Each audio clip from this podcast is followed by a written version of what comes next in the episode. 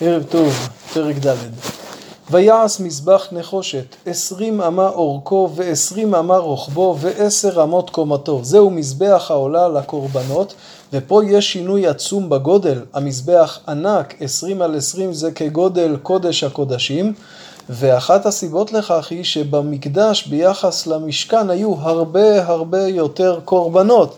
עם ישראל גדל, הגויים, הגויים מגיעים גם הם, סדר העבודה הולך ומתעצם, והמזבח גדל בהתאם. ויעש את הים מוצק, עשר באמה משפתו אל שפתו, עגול סביב, וחמש באמה קומתו, וקו שלושים באמה יסוב אותו סביב.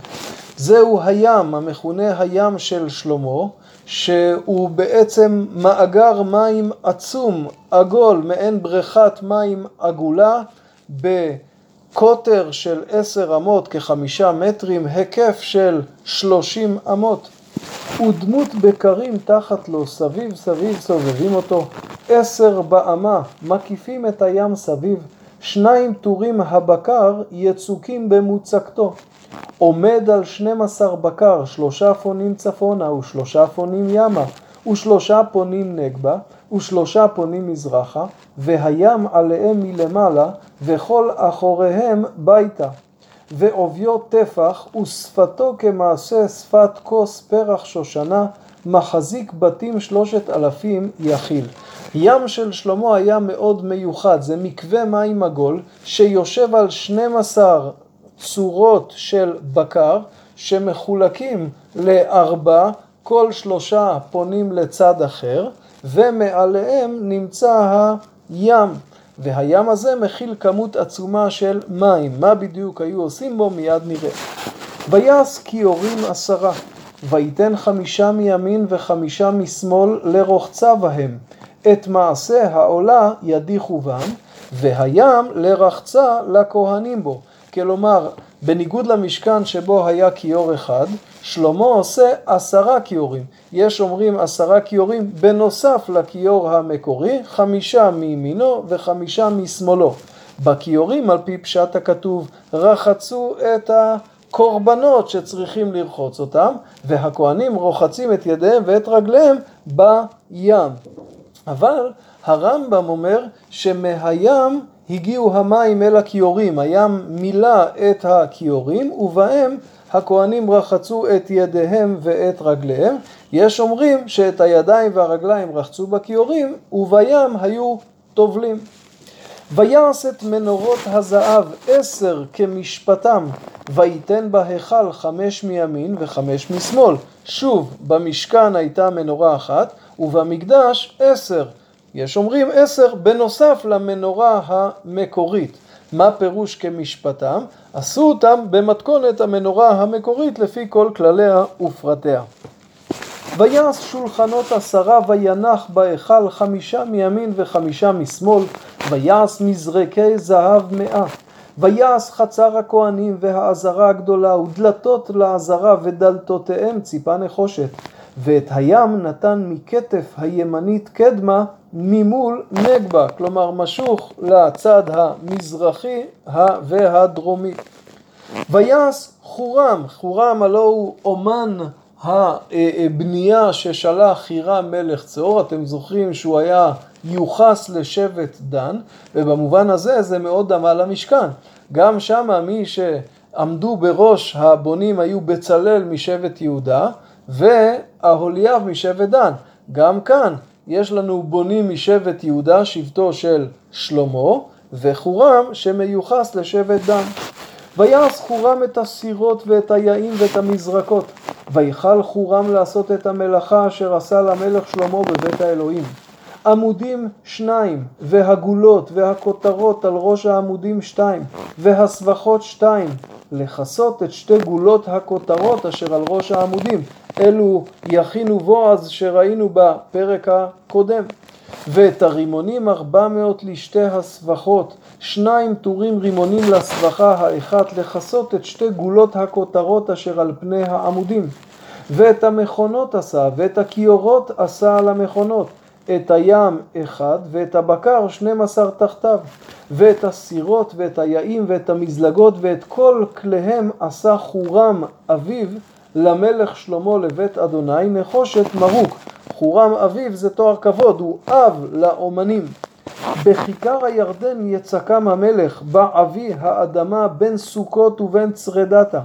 ויעש שלמה כל הכלים האלה לרוב מאוד כי לא נחקר משקל הנחושת. הפסוקים הללו שקראנו עכשיו מרכזים את כל כלי הנחושת באומנות של חורם שמוביל אותם וחוזרים שוב על הים כי הוא אחד מכלי הנחושת. דבר מעניין, במקדש יש או כלים מזהב או כלים מנחושת, אין כסף. אולי כדי להבחין בין הקודש לבין החול, בין הפנים לבין החוץ. יש פה תיאור מאוד מעניין של עשיית הכלים, עשו את זה בכיכר הירדן. כדי ליצוק כלים כל כך גדולים ומורכבים צריך חול שיתאים מעין יציגת גבס ענקית כזאתי והחול שם בכיכר הירדן מאוד התאים לזה.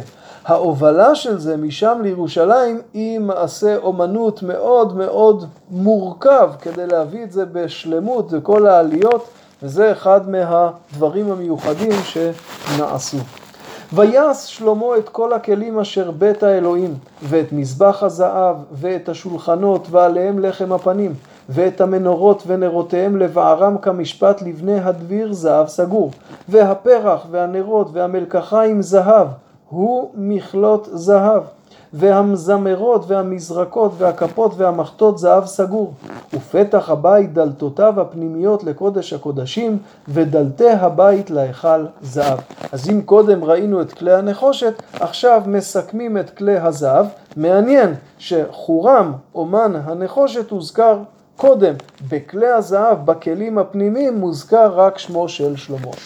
אז אם כן הפרק שלנו עוסק בכלי המקדש, כלי הנחושת והזהב כפי שאמרנו. אחד הכלים המיוחדים שראינו הוא הים. מה עניינו של הים הזה? מקווה מים מאוד מאוד גדול. זה כנראה ביטוי לשפע גדול, לשפע שהמקדש משפיע מחוצה לו. שימו לב שראשי הבקר פניהם החוצה, כלומר מהים יורדים המים ומשפיעים החוצה. 12 בקר כנגד 12 שבטי ישראל, ואם כן יש פה ביטוי לשפע הגדול שמושפע מהמקדש אל העולם כולו. אחד השינויים הבולטים הוא מספר הכלים. עשר מנורות, עשרה שולחנות, עשרה כיורים. שוב, המספר עשר כמובן לא מקרי.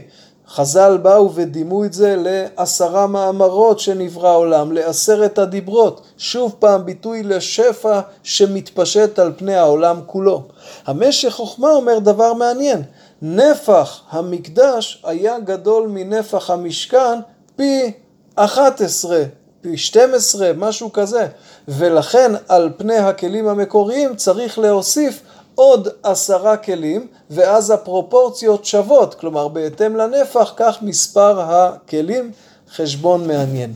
אחת השאלות היא, איך ניתן לשנות? בציווי על עשיית המשכן כתוב וכן תעשו, אומרים חז"ל, לדורות, והנה פה יש לנו מקדש שונה. התשובה בנויה משני חלקים. א', התשתית לדורות היא אותה תשתית שהונחה שם במקדש. ראינו שאת המנורות כמשפטם. היחס בין הקודש לקודש הקודשים הוא כמו שהיה במשכן. אבל על גבי זה יכולים לבוא שינויים, אבל רק מריבונו של עולם. וראינו כבר שאת מידות המקדש ואת מידות הכלים ואת הכל קיבל שלמה מדוד. ודוד העיד הכל בכתב מיד השם עלי השכיל. כלומר, הוא קיבל את זה דרך הנביאים שמואל הנביא, נתן וגד, כפי שאומרים חלק מהפרשנים, וזו הדרך היחידה. באמת האדם מסברתו לא יכול ליצור שינויים במקדש ובכלים, אלא על פי התורה או על פי הנביאים. ערב טוב.